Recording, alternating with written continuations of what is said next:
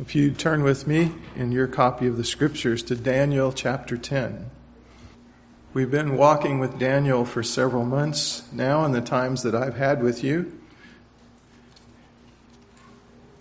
And basically, we've covered 70 years of his life.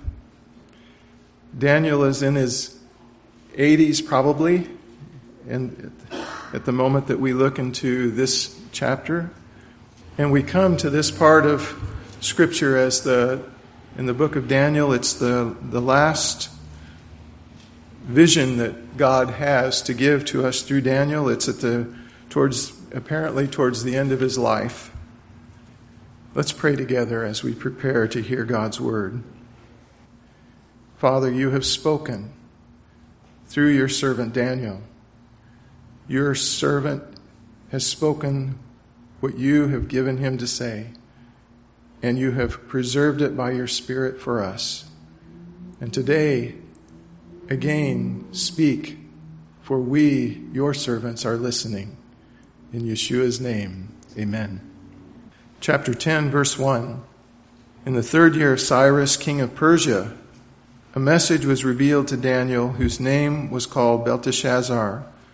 The message was true, but the appointed time was long and he understood the message and had understanding of the vision. And in those days, I, Daniel, was mourning three full weeks. I ate no pleasant food, no meat or wine came into my mouth, nor did I anoint myself at all till three whole weeks were fulfilled. The time was probably about 536 BCE. There had already been a group of exiles that had returned to the land of Israel. They had probably been there for maybe a year or two. And we know from the book of Ezra that they were beginning to experience opposition to rebuilding the temple. So perhaps that was the occasion for Daniel turning his heart to an intense time of focused prayer. Perhaps the vision that he had had from Daniel 9, which had happened and he had been thinking about, or the other visions that he had had in chapter 8 or chapter 7, perhaps these had been ruminating in his mind as well. And of course, Daniel's heart was stirred for the Jewish people, for his people. And he was concerned for the welfare of Jerusalem. And most of all, through these, he was concerned for the glory of God, for the honor of God. So he was in a place where he set himself in a concerted time of prayer. In verse 1, he calls his name, he reminds us that his name was, that was given to him by the Babylonians was Belteshazzar. And he talks about the third year of Cyrus, king of Persia. This takes us all the way back to chapter 1. Chapter 1 is where Daniel was carried into exile and he was named Belteshazzar. Chapter 1 is also where at the end it says that Daniel would remain until the reign of Cyrus. And so that speaks to us of the fact that this book is a unity. It is not a piecemeal kind of thing, it is all together. Still talking about the same man, this same Daniel. Still talking about his relationship with God and the visions that God gave him. Daniel was seeking God for understanding in those days. And perhaps he was at a place in his life where he had less responsibilities in the government. Perhaps he was able to take three weeks off to pray. Whatever the circumstance and situation, Daniel was impressed by the Lord to draw aside for a time to seek the Lord. He was probably not doing a complete fast, but probably just very limited intake of food, maybe even just bread and water. Seeking the Lord in these times. Now, you and I know that the relationship we have with God is a relationship of grace.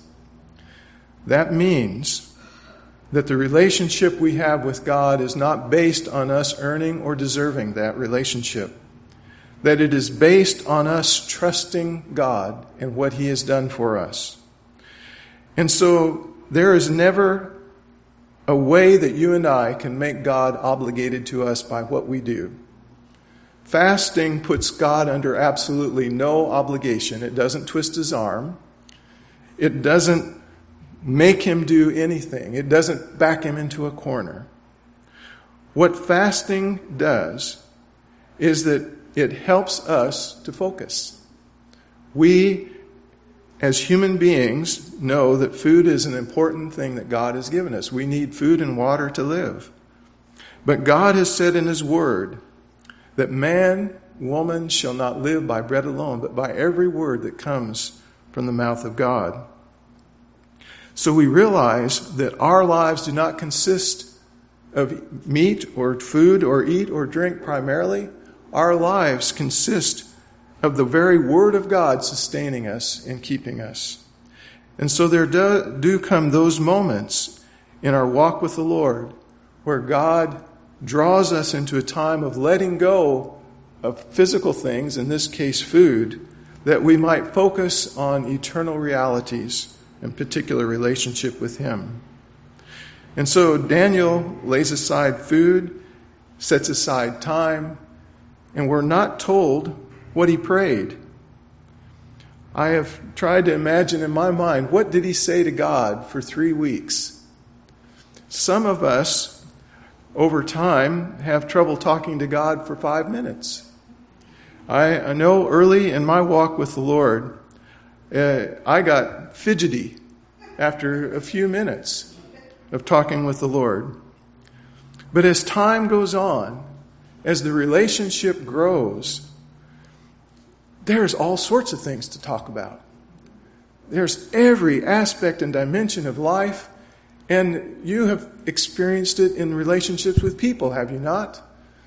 I hope each of you has at least one really good friend, human, that you have been able to talk to and share your life with. And there are those times where you can talk for hours about everything under the sun. And it's a glorious gift that God has given us this gift of communicating this gift of knowing, of personality interaction. And so I imagine Daniel conversing with God over these three weeks of time. Uh, as we have caught a glimpse of his prayer life in chapter 9, we know that his life was soaked with Scripture, so I'm sure that there was much Scripture involved. He had been reading the book of Jeremiah in chapter 9. And there are indications that he had copies of the scriptures of the Torah. And perhaps he also had copies of other parts of the scripture, of the Psalms. Perhaps he had most of the Tanakh. And he was certainly using that as a springboard, as, a, as content for his conversation with God. It says in verse 4 Now on the 24th day of the first month, as I was by, by the side of the great river, that is the Tigris, I lifted my eyes and looked. The 24th of the first month, that's Nisan. The 24th day, he had been praying from the 3rd to the 24th. That's right over Pesach. The Feast of Unleavened Bread was during that time as well. So during the time when all of Israel, all the people of God through that festival are reminded of God's deliverance, God's rescue, God's bringing his people out of bondage in Egypt and bringing them on their way to the promised land, the Passover lamb, the protection that God gave. During that time, that is when Daniel was fasting and praying and seeking the Lord. And after Pesach had ended, it would end on the 21st of the month. After it had ended, then a few days after that, that's when Daniel had this encounter. Now, the Tigris is a fairly long river, so there are many places in Babylon where Daniel could have been. Perhaps he was relatively close to home. Being an elderly gentleman, perhaps he would not travel far, but he was perhaps walking by this river, continuing to pray and meditate. Often, I have found it very wonderful when I'm seeking God and talking to God to be out in His creation. One of my favorite things to do is to take a long walk, especially in a forested area, preferably with a mountain or maybe a stream nearby or right in the midst of it. And in those moments, that helps me to encounter God. I see His creation. I see what He has made. I think trees are one of the most wonderful things God has made. They perfectly praise God, and yet they're never in a hurry. Have you noticed that? That, that helps me a lot. But he was walking by this glorious river. Perhaps at this particular place, the river was maybe close to two kilometers wide. A glorious, powerful river. He had some friends that were with him. We aren't sure who they were. We aren't sure if they had a connection with God or not, but they were with him. But he says in verse 5 that he lifted up his eyes and he looked, and behold, a certain man clothed in linen, whose waist was girded with gold of Uphaz. His body was like beryl, his face like the appearance of lightning, his eyes like torches of fire, his arms and feet like burnished bronze in color, and the sound of his words like the voice of a multitude. And I, Daniel, alone saw the vision, for the men who were with me did not see the vision, but a great terror fell upon them, so that they fled to hide themselves. A powerful encounter with a heavenly being. The atmosphere was the atmosphere of heaven. The atmosphere was so powerful and overwhelming that these men with Daniel fled away to hide in terror. In verse 8, therefore I was left alone when I saw this great vision, and no strength remained in me for my vigor was turned to frailty in me, and I retained no strength. We've talked before about how we, God's people, in relationship with Yeshua, delight in communion with Him and in intimacy with Him. That is our delight. And it's our longing to see God, to see Yeshua face to face. That's our desire. We desire that intimate encounter with God. As long as we live in this body, though, recognize what that might mean. An encounter with God, sooner or later, is going to be overwhelming. Overwhelming when heaven breaks into earth. A powerful, powerful encounter here. It'll take the strength right out of us in a very good way. It will make us feel our weakness and our limitation, our finiteness. It will make us know that we are created beings. It will help us to see that the true and living God is glorious and awesome beyond our comprehending. And it is a it is a glorious thing to be zapped of our strength in the presence of heaven. It is a glorious thing. It is a good thing. It is a awful, but it is good. It's it's a it's a I call it a wonderful, terrible kind of thing. Daniel encountered this heavenly visitor. Now, there was another person who had a, an encounter with a heavenly visitor, and his name was John. In the book of Revelation, chapter 1, John writes to the seven churches in verse 4 John to the seven churches who are in Asia. Grace to you and peace from him who is and who was and who is to come, and from the seven spirits who are before his throne, and from Yeshua Mashiach the faithful witness, the firstborn from the dead, and the ruler over the kings of the earth, to him who loved us and washed us from our sins in his own blood, and has made us kings and priests to his God and Father, and to him be glory and dominion forever and ever. Amen. Behold, he is coming with the clouds, and every eye will see him, even they who pierced him, and all the tribes of the earth will mourn because of him. Even so, Amen. I am the Alpha and the Omega, the beginning and the end, says the Lord, who is and who was and who is to come, the Almighty. I, John, both your brother and companion in tribulation and kingdom and patience of Yeshua Mashiach, was on the island that is called Patmos for the word of God and for the testimony of Yeshua Mashiach. And I was in the Spirit on the Lord's day, and I heard behind me a loud voice as, as of a trumpet. John, an elderly man, perhaps the same age as Daniel, at the time that Daniel had his vision, both perhaps in their 80s, perhaps getting close to 90. John, the longest living of the apostles, John was on the island of Patmos, a desolate rock, a prison rock, sent there because of his testimony. And in the midst of that time there, heaven came down and John had an encounter with a heavenly being as well. In verse 11, this voice that he heard behind him like a trumpet said, I am the Alpha and the Omega, the first and the last. What you see, write in a book and send it to the seven churches which are in Asia, to Ephesus and Smyrna and Pergamos, to Thyatira, to Sardis, to Philadelphia, to Laodicea. And then I turned to see the voice that spoke. Can you see a word? Can you see words?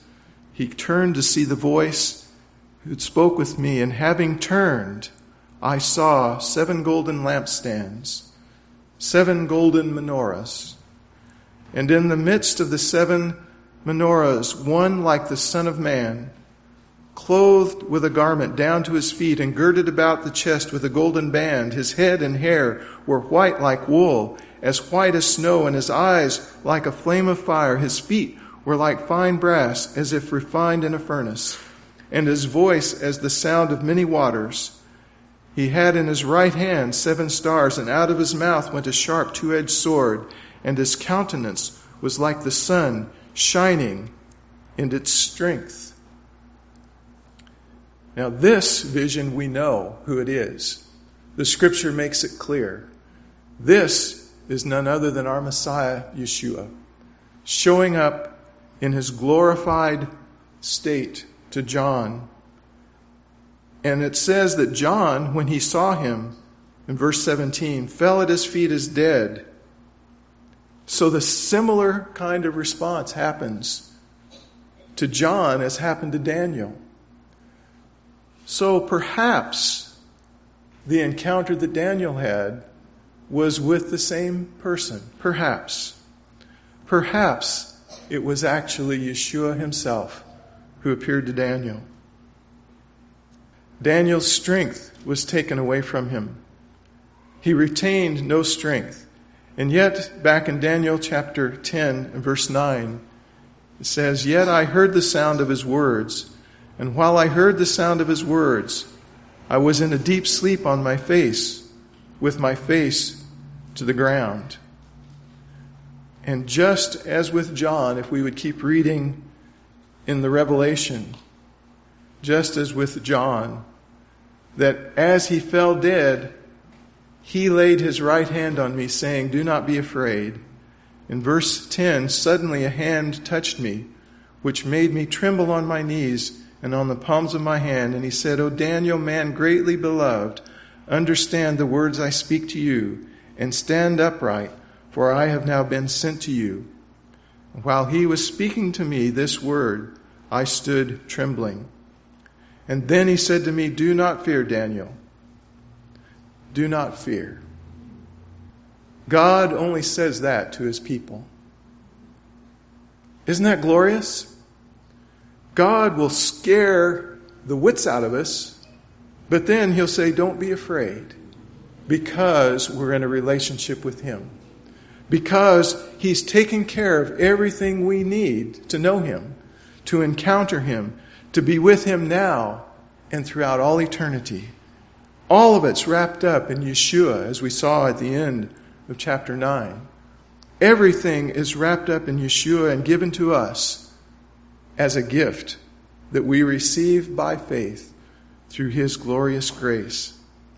And therefore, we can hear that word, do not fear. Appropriate response to God is reverential awe and fear.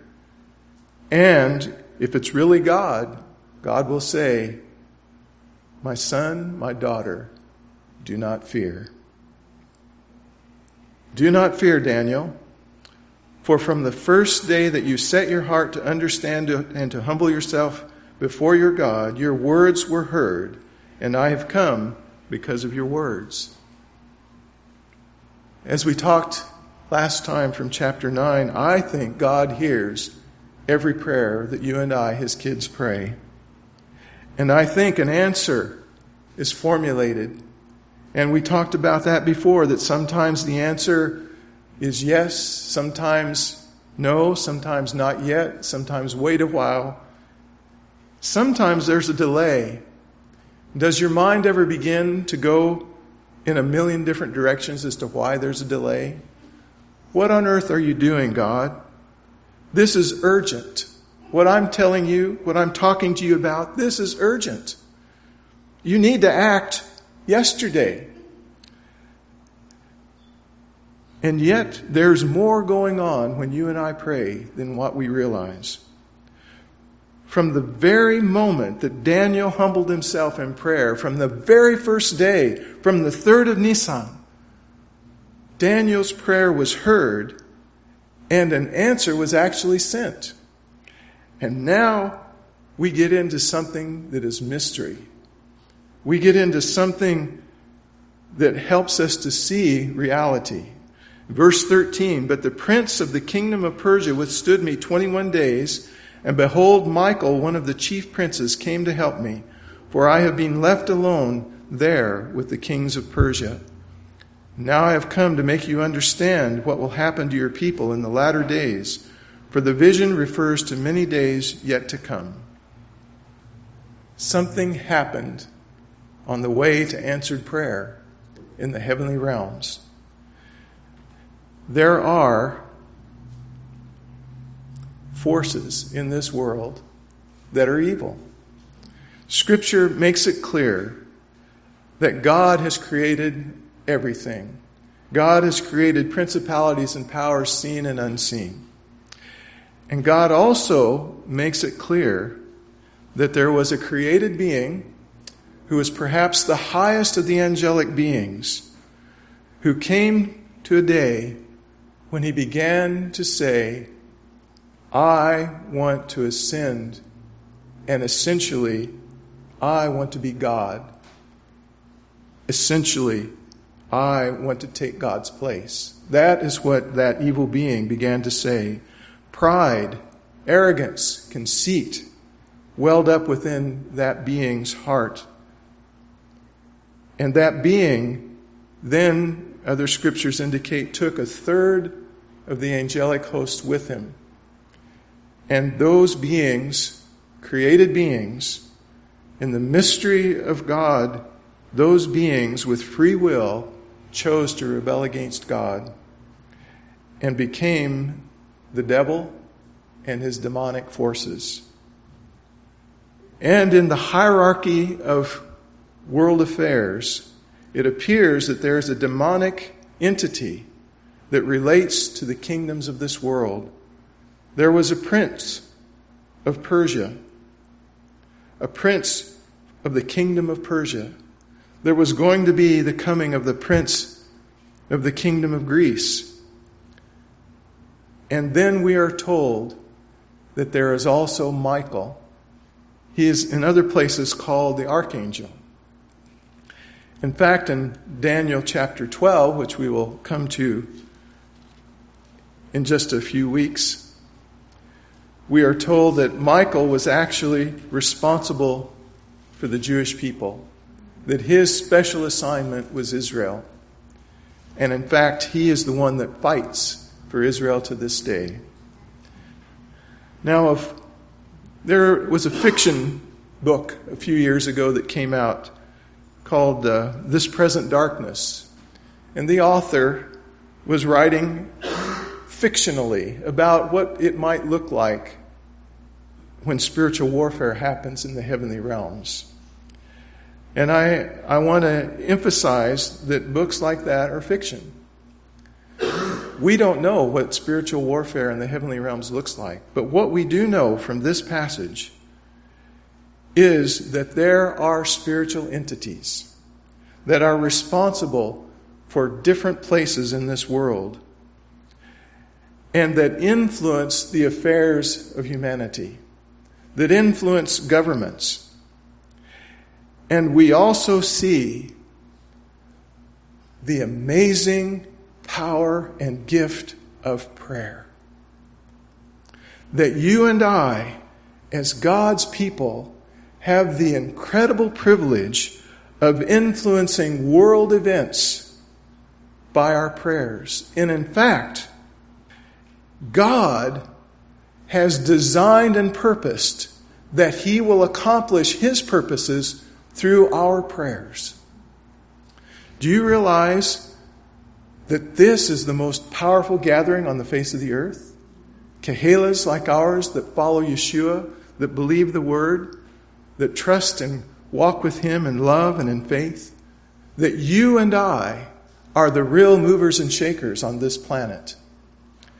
Because we have been given the gift, the privilege of communion with the Father, the King of the universe.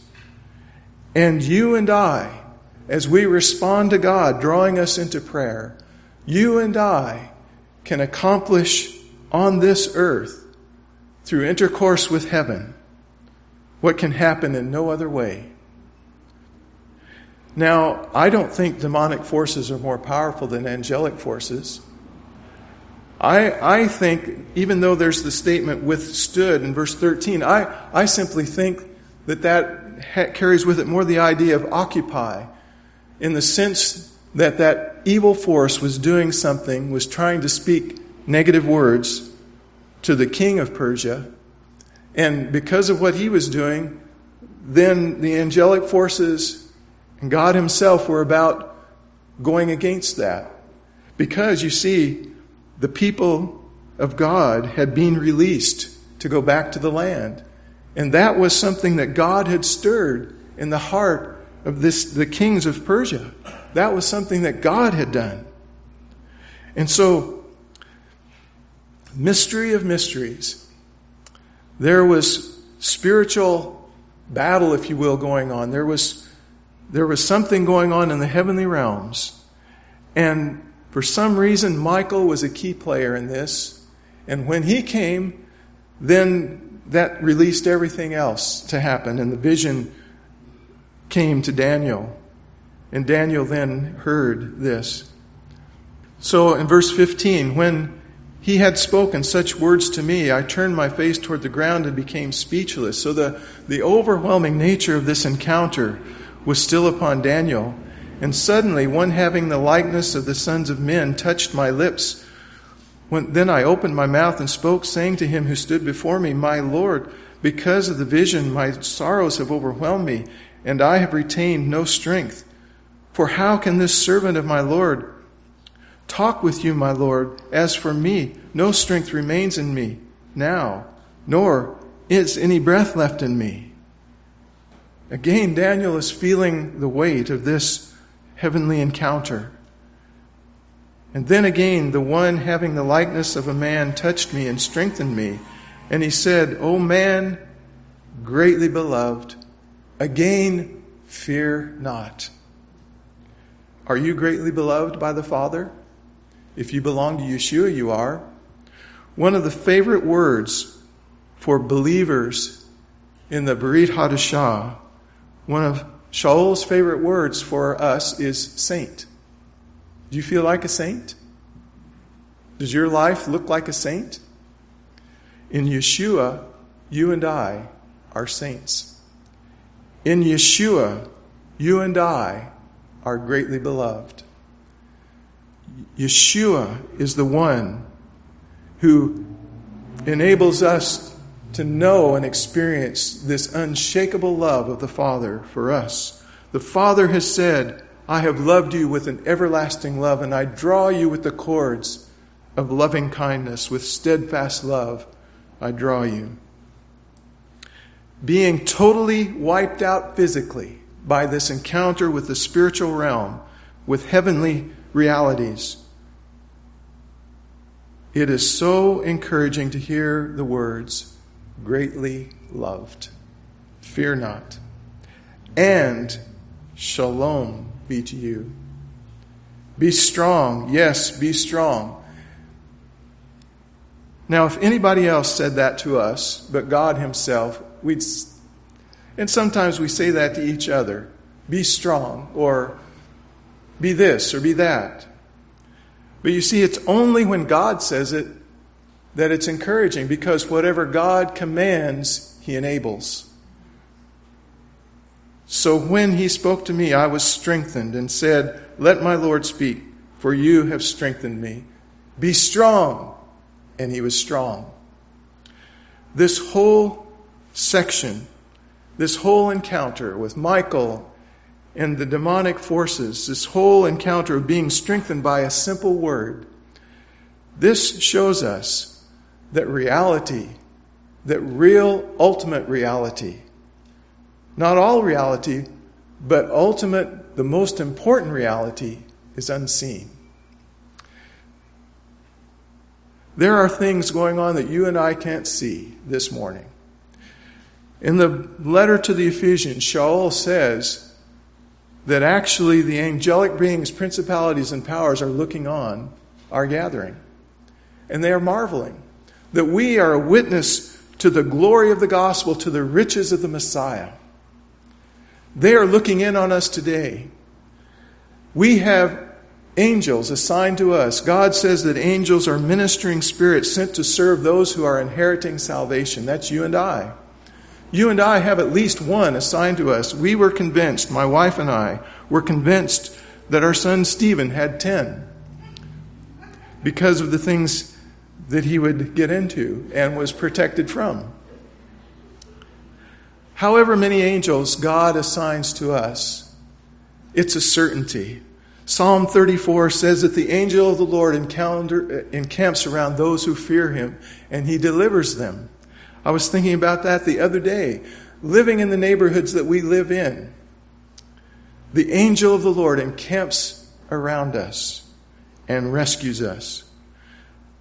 Ultimate reality is what we cannot see. Physical reality is real but not ultimate. That is why the most important thing in life is the will of God. Just a side note remember when Yeshua went away to the wilderness and the crowds followed him and he taught them because he had compassion on them. And at the end of the day, he came up with the idea where did it come from? To feed 5,000 plus people. Where did that come from? It was the heart of the Father communicating to Yeshua the Messiah to do this blessed act. And what did they have available? A little boy's sack lunch, five loaves of bread, a couple of fish. That's it. You and I would look at that and say, can't be done. We don't have the resources. You shouldn't even offer to do that. The Son heard the will of the Father, communicated it to his followers, and said, this is what's going to happen. By faith, they had the crowd sit down. Yeshua took that and spoke the blessing over the food, and he began to break it and pass it out. 5,000, it says, plus women and children, so there would anywhere up to up to 20,000 people were there that day. And they had 12 baskets left over. You see, you and I base our living not on what we can see, but we base our living, our lives on the resources of God and on the resources of heaven and on the will of God. That is the determining factor in our life. You and I have been translated from the kingdom of darkness to the kingdom of light. And our Father is infinitely wealthy. If, if He's not supplying something for us in this moment, it's not because He has a lack. It's because in His wisdom something else is going on. And He will help us in due course. So, this heavenly messenger spoke to Daniel, Fear not, and of the love of the Father, and strengthened him. And then he said, Do you know why I have come to you? And now I must return to fight with the prince of Persia. And when I have gone forth, indeed, the prince of Greece will come. But I will tell you what is noted in the scripture of truth. No one upholds me against these except Michael, your prince. And also in the first year of Darius the Mede, I, even I, stood up to confirm and strengthen him. And now I will told, tell you the truth. And then begins the vision. That was all prelude to the vision, but it helps us to see the glorious gift that God has given us in prayer. That you and I affect this world, affect the people in our lives through prayer. That the real power in this world is unseen. And that our Father and His kingdom is what we are invested in. That's where our hope is. God has given us all that we need to live in this world. He's given us all that we need to be in a relationship with Him. And He has given us the glorious privilege of partnering with Him in the accomplishing of His glorious purposes. Let's bow together in prayer. We praise you, Father, that you are the King of the universe. We praise you that you, your angelic hosts, your Son, your Spirit are in charge of this world. And even though, Father, there is resistance now, we thank you that the resistance is ultimately futile. We thank you, Father, that your kingdom is coming. And in our hearts, your kingdom is already here. And in this beachhead of heaven, this Kehillah, your kingdom is here. And together we pray, Thy kingdom come, Thy will be done on earth as it is in heaven. Thank you, Father, that you will enable us by the power of your Spirit to pray in all the ways you want us to that you would accomplish through us all the purposes you have in mind. And ultimately, may we always base our lives on you and on your kingdom and on your will.